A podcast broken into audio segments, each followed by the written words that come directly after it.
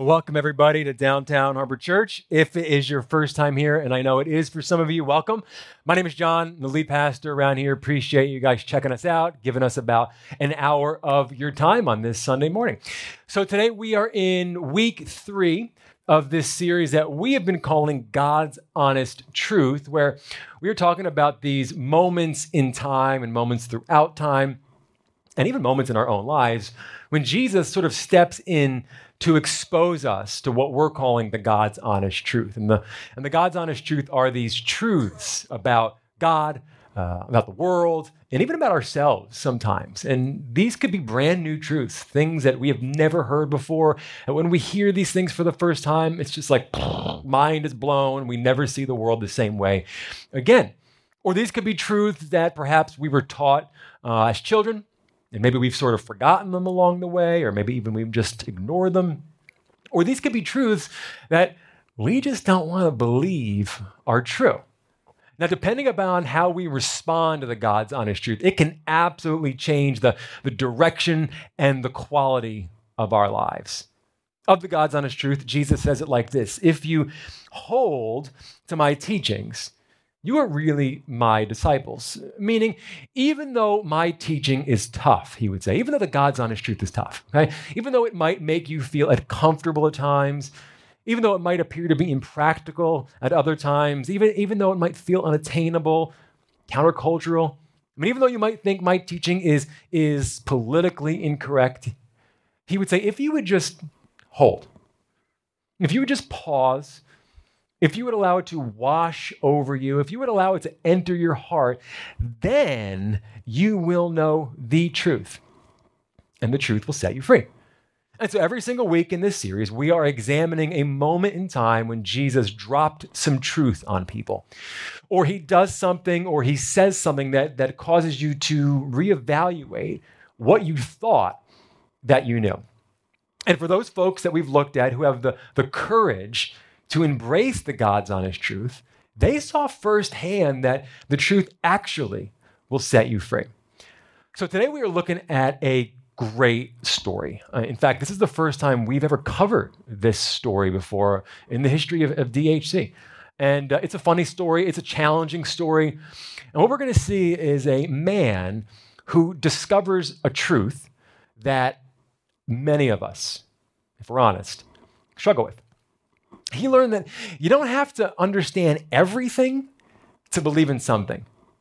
And this is so simple, yet this right here can be one of the biggest obstacles, one of the biggest barriers or mountains or walls between us and having faith in Jesus Christ. Because so many of us have sort of bought into this mindset that before we can put our faith in Jesus, we got to answer all of our questions. And we got a lot of questions. We have to banish all doubt. We need to remove all the mystery. We got to cross all the T's, dot all the I's. And then and only then, when all of my questions have been answered, then and only then I can put my faith in Jesus. But today we are going to discover a very simple yet liberating truth that you don't have to understand everything to believe in something. That, that you don't have to get all of your questions answered to put your faith in someone. So today's story takes place in the Gospel of John, chapter 9. Uh, John actually records the entire story for us. It is the entire chapter. We're actually going to go through the whole story. It's fast moving, but it is a great one. If you have your scriptures, you can open up to John, and we're going to start in the very beginning with verses 1. It says this. Now, speaking of Jesus, it says, As he went along, he saw a man blind from birth. And his disciples asked him, Rabbi, who sinned? This man or his parents that he was born blind. So now, right off the bat, we see something here. We see that the disciples, well, they're holding on to a truth about God that is not a truth about God. Now, at this time, around 2,000 years ago or so, and a little bit before that, there were several, um, shall we say, prevailing Jewish beliefs as to why people were born with particular disabilities, shall we call them. Um, and in this instance, we're talking about a man who was born blind. Now, some Jewish people believed, as the disciples evidenced here, that certain people were born with disabilities because their parents sinned. that somewhere in the past, mom did something or, or dad did something, and because of that, God is now punishing you because of their sins. Now, there are some others who believe that certain people were born with disabilities because they actually sinned in the womb. Now, I don't know how that works, okay? But at, at some level, they believe that a fetus, I guess you could say, or a, a child still in the womb was able to sin. Okay? Your guess is as good as mine as to how that works. But that's what they believed. And lastly, there was a belief that certain people were born disabled because of sins not yet committed. That, that you were born this way because of something you will do in the future. God's just getting you now for it. Okay? Now imagine if you believe these things to be true about God, how do you think your relationship with God will be? Probably not great. So Jesus kind of steps in to sprinkle a little of the old God's honest truth on this confusion. And he goes, guys, neither this man nor his parents sinned, okay? That's not a thing, all right? So can we stop sort of pushing that narrative because that's not helping anybody get closer to God?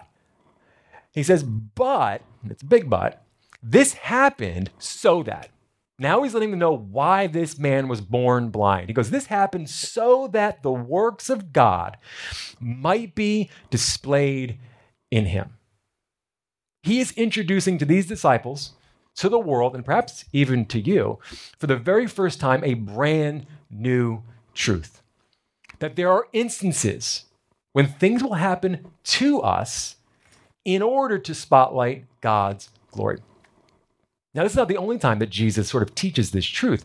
In fact, in a couple of chapters, when one of his close family friends, a guy named Lazarus, he gets sick, Jesus is late to heal him, and he dies. Jesus then subsequently brings this man back to life. And it's at this moment that Jesus reiterates this truth that he's just introduced here. Speaking of Lazarus' situation, he says this This sickness will not end in death. No, it is for God's glory so that God's Son may be glorified through it. So I just want to make sure that we understand this new truth that Jesus is introducing us. Jesus is saying that there are times in our lives when we must endure hardships. And the reason that we have to endure those hardships is so that God or Jesus can be glorified. Now, let's be honest. That is a truth that makes us uncomfortable. That's a truth that we don't like. No one's pumped right now because you've just learned. Right? No one's like, "Oh, this is great news! I can't wait for you know for some." Okay, I can't, I don't know about you, right? But I would rather you know glorify God by uh, you know winning an award. Okay, and you walk up to the podium and you take the award and you give him the old Christian pointing up to the you know that kind of a thing. Give God glory that way. All right, I'm not interested in having to die or get maimed or, or have something going on in my life in order for God to be glorified. But this is the reality of the God's honest truth.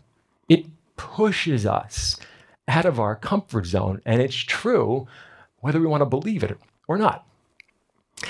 Then Jesus does something a little unusual. He does something that if you've ever had an older brother or perhaps a younger brother or a younger sibling, maybe you have experienced this in your life. All of a sudden, out of nowhere, with no warning, Jesus spits on the ground and he made mud with the saliva and then he spread the mud into the blind man's eyes. Okay, now imagine you're the blind man, right? You can't see because you're blind.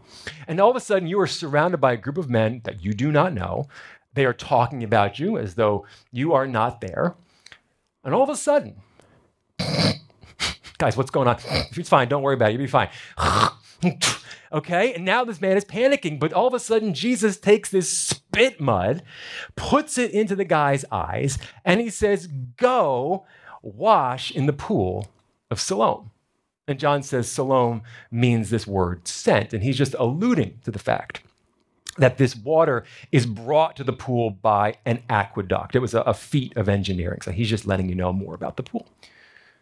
So Jesus listens to this guy and he says, So the man went and washed and came home seeing. For the first time in biblical record, this is someone being healed of their blindness who was born blind. This is a big deal. This is particularly a big deal because scripture is very clear as to who is the one that actually heals the blind. In Psalm 146 8, we learn that the Lord gives sight to the blind. And this word Lord here is Yahweh. We're talking about the big G, God. And then speaking of the Messiah, in Isaiah 35 5, it says, When the Messiah comes, he will open the eyes of the blind and unstop the ears of the deaf. And so, by doing this miracle, Jesus drops an absolute nuclear bomb of truth onto this world. He is announcing, having not said a word, that he is God and he is the Messiah. So the guy goes and he washes his eyes off and, and he can see, and he is, he's pumped. Okay? And so he makes a beeline back to his house. He doesn't even go see Jesus. Remember, he, hasn't, he has no idea what Jesus looks like. He gets healed and he runs back home. He wants to show mom, he wants to show dad, he wants everybody to see it. And this is where the story takes on a little bit of a different tone. Now he's back home in the neighborhood. And it says his neighbors and those who had formerly seen him begging asked, Isn't this the same man who used to sit and beg? Some of them claimed that it was. Others said, No, can't be. It only looks like him. I mean, the transformation in this guy's life was so significant that people are having a hard time believing that it's actually him. And they start arguing. It's him. It's not him. It can't be him. It's him. And all of a sudden, he's like, yo, guys, it is me. I am the man. You're looking at him. Now, here's what's so strange this man has been healed of blindness, his life has been changed forever. The world has seen something that has never seen before a blind man get their sight back. And all it did was cause them to argue with each other. There's no celebration because they can't explain how a blind man can now see. So they start to quiz him. And they go, Well, how then were your eyes opened? And I got to imagine the guy is like, who cares? I mean, who cares about the details? I can see. I thought we'd be dancing in the street. I thought we'd be throwing a party or something, but all you guys want is an explanation? All right. Well, you know, the man they call Jesus made some mud, leaves out the spit part, made some mud and put it on my eyes. And he told me to go to Siloam and wash. So I went and I washed. And then I could see. Basically, I, I know three things. Okay. I, I, know his name was Jesus. I heard them use it. He, he put mud on my eyes and, and now I can see. That's all I got. But whatever. I, I can see. And they go, well, where is this man? Huh? Well, where, where is he? Oh, and I got to imagine he's thinking, who cares? I can, I can say, yeah, but we're to need to know where this guy is before we can start celebrating whatever this is that just occurred. Discouraged, the guy responds with what will be his sort of catchphrase for the day. He goes, I, I don't know.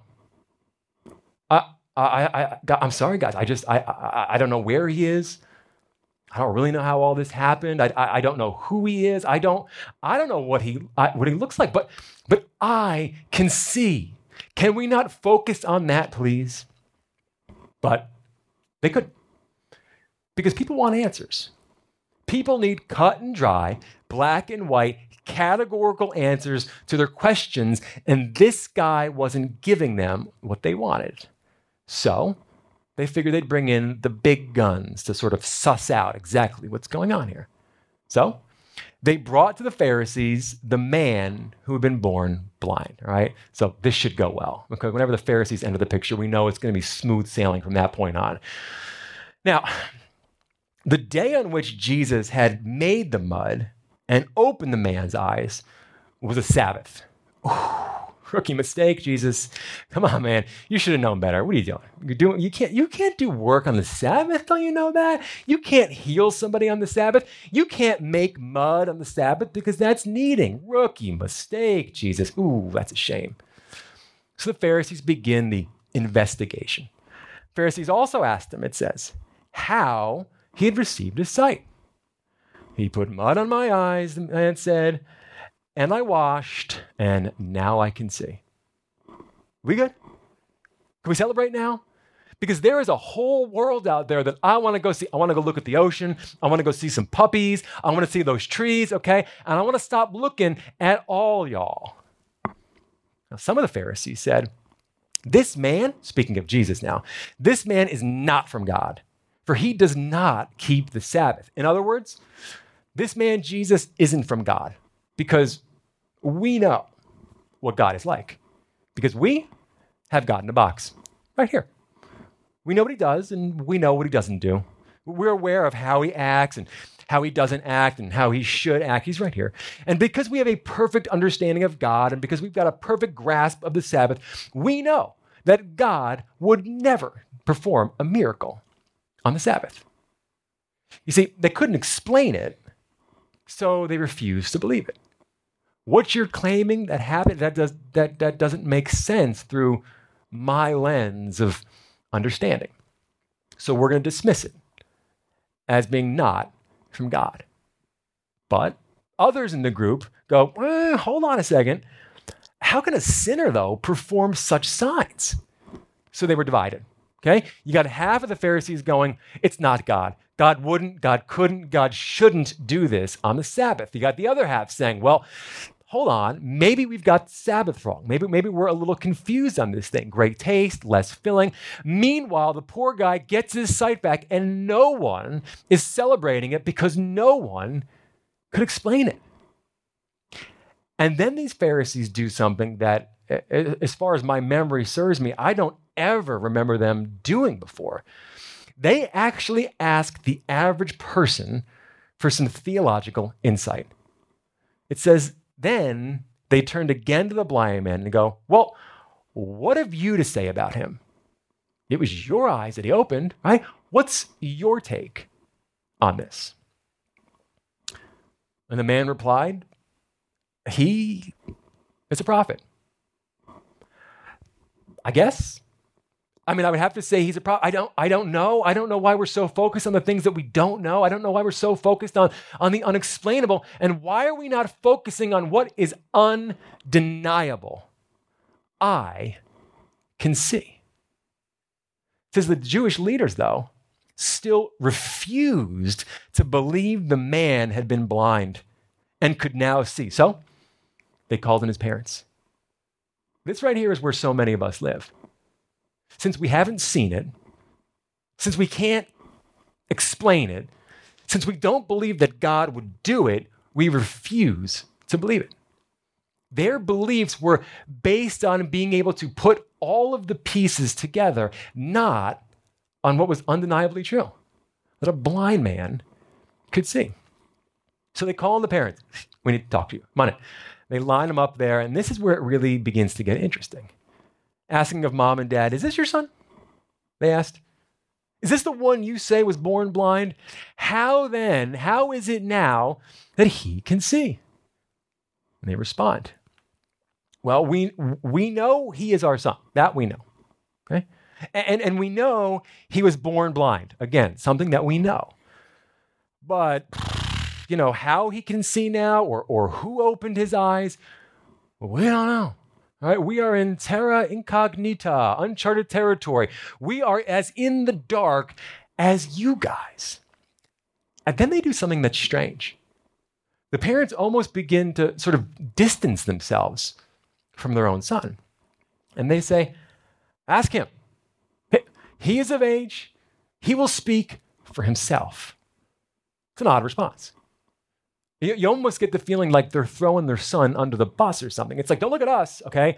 We know nothing, right? We don't, this is, we, we got no idea what's going on here. This is between you and him. Just leave us out of it.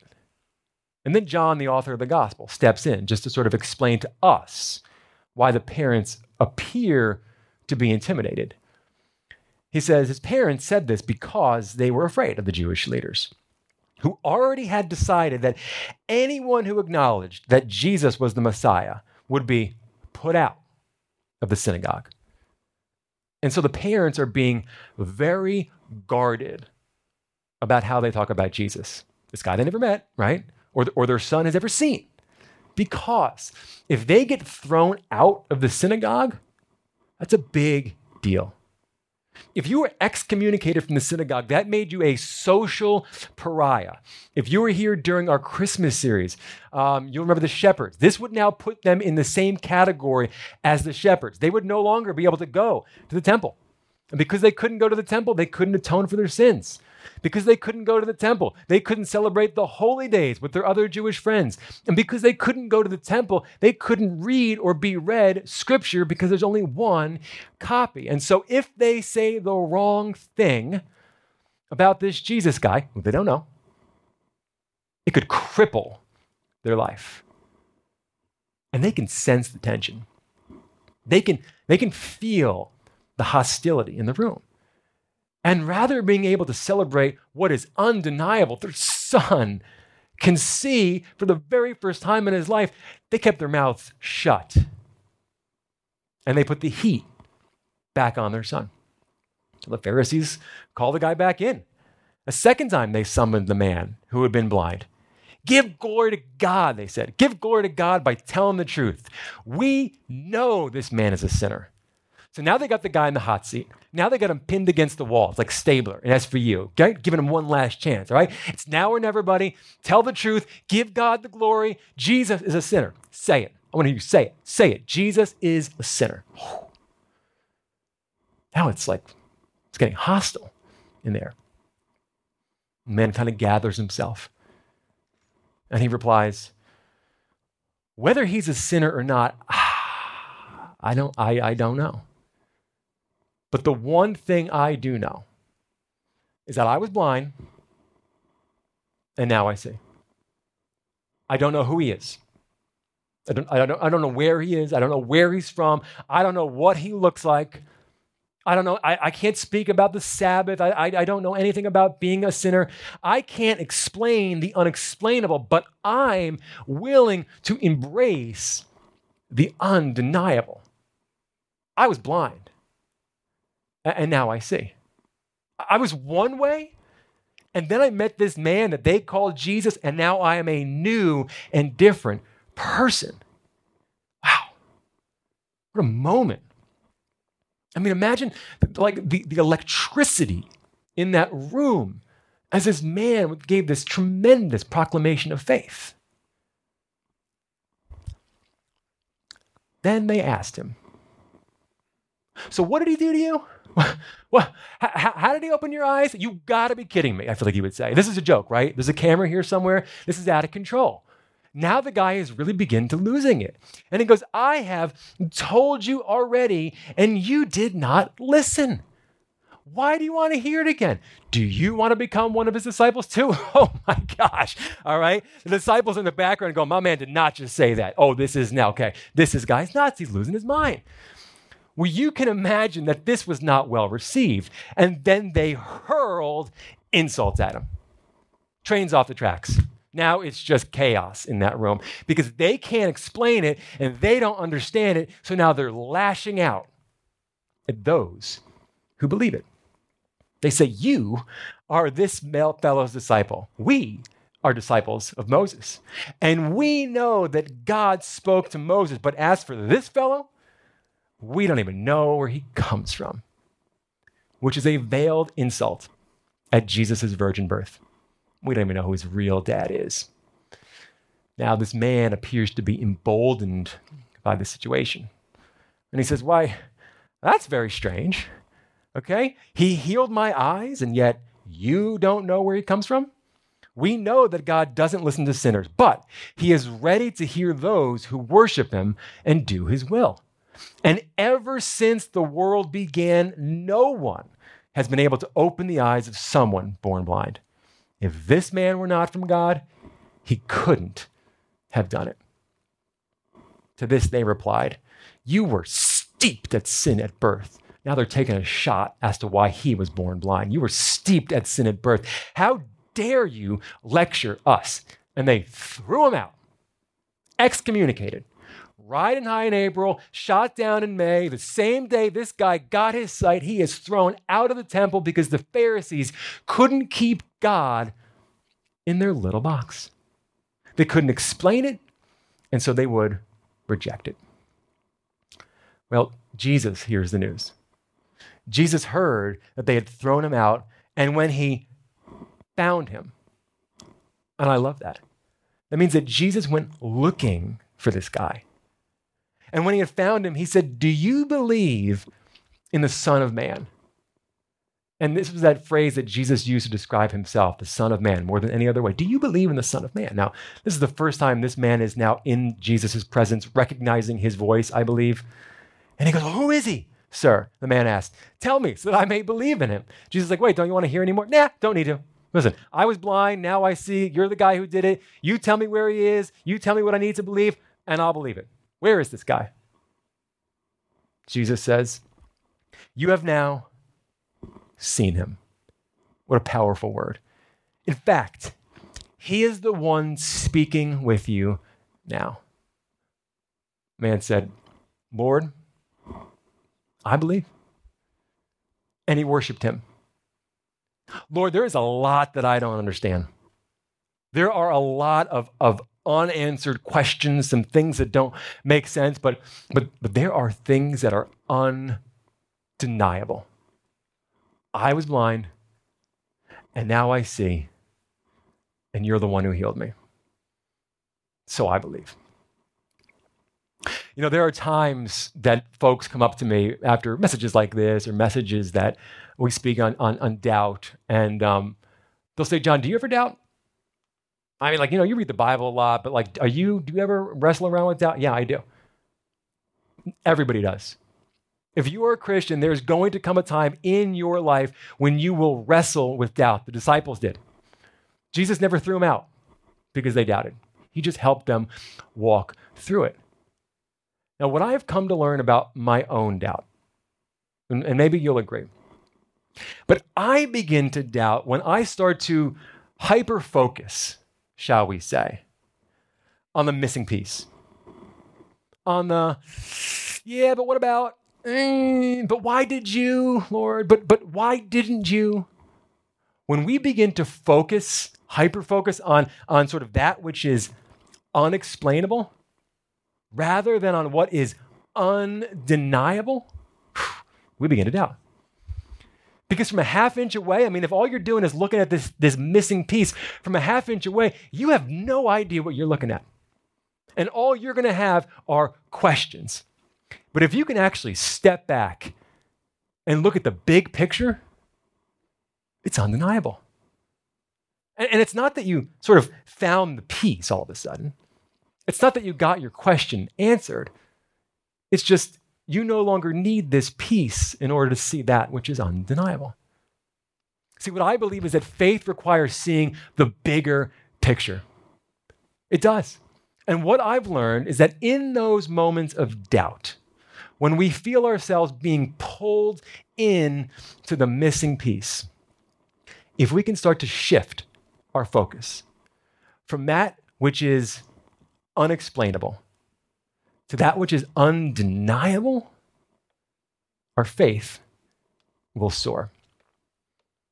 So, what do you do with a message like this? What's practical? If it's your first time here, Every single week, we put this word on the screen because we want to make sure you can leave on a Sunday and know exactly what to do with what you've heard. So maybe today there's someone in the room or someone online or, or listening to the podcast. Maybe you are someone who believes that unless you get all of your questions answered, unless you can banish all doubt, wipe away all mystery, Unless you can cross all the T's, dot all the I's, unless everything makes sense, you can't put your faith in Jesus. If that's you, okay, I can work with that. So I got one more question to sort of add to your list. And it's this What answer will take you over the line of faith? What's that one answer that you're waiting for to receive before you say yes to Jesus Christ? And could it be, and I say this with all due respect because we're all friends here, but is it possible that you've already heard the answer? It just doesn't fit in your box. It's not how you saw God acting. It's not the way that you thought about yourself or how the world worked. Now, one of the things that I have learned throughout ministry, working here, working in other churches, having conversations with people, One of the things that I've learned is that very rarely will someone come to faith after working through a list of questions. It happens sometimes, just very rarely. Rather, something personal will happen that will just shrink the questions that we have. That's what we saw today. I, I, don't know everything, but there's one thing that I do know. I was blind. Now I see. There are still a load of unanswered questions. They just don't matter anymore because I've had a moment. And what I've seen is, is undeniable. For other believers in the room, you, you might say, you know, listen, I, I can't explain evolution, you know, versus creationism. I, I, I don't know. It's above my pay grade. I, I, can't explain Noah's Ark and how all that worked or didn't work. I, I, I can't explain the virgin birth. I don't know why certain things are, are called sins in the Bible. But there's one thing that I do know. My life was a mess. My life was one way. And then I met a guy named Jesus. And now I'm a new person yeah, I still have a lot of questions. There's some things that don't make sense, but in light of the big picture, those questions they just don't they don't shipwreck my faith. So if you are someone who believes that you really do got to know everything before you can believe in something. You need to get every answer to every question. Would you be so bold as to pray? God, I want to know you more than I want to know the answers to my questions. Because we can spend a lifetime chasing every answer to every question, and we can miss out on an amazing opportunity to have eternal life, to have a relationship with Jesus right here, right now, going into forever. And if you have the courage to embrace the God's honest truth, even though it might be difficult to grasp at times, even though you can't fit all the pieces together sometimes, and even though it might make you uncomfortable at times, if you have the courage to embrace the God's honest truth, He will give you eyes to see, and the truth will set you free. Let me pray for you. Dear Heavenly Father, I want to thank you for the opportunity that we could come here today and just talk about a part of life, honestly, Lord, that is a struggle for all of us. There are things in this world that as humans we will never understand. And because you've given us an amazing brain, we, we sometimes chase our answers to our own detriment. God, I pray, Lord, that if there is someone here today who is struggling with doubt. If we have someone here today, Lord, that is, that is on a mission to find out more, and yet they never seem to, to, to, get enough information to bring them over the line of faith. I pray that today, in a supernatural way, you would reach into their lives and allow them to have a moment that would shrink their questions.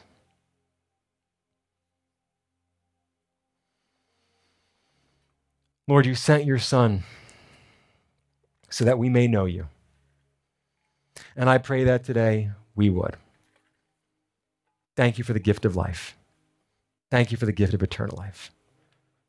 Thank you for opening our eyes to the truth. In Jesus' name we pray. Amen.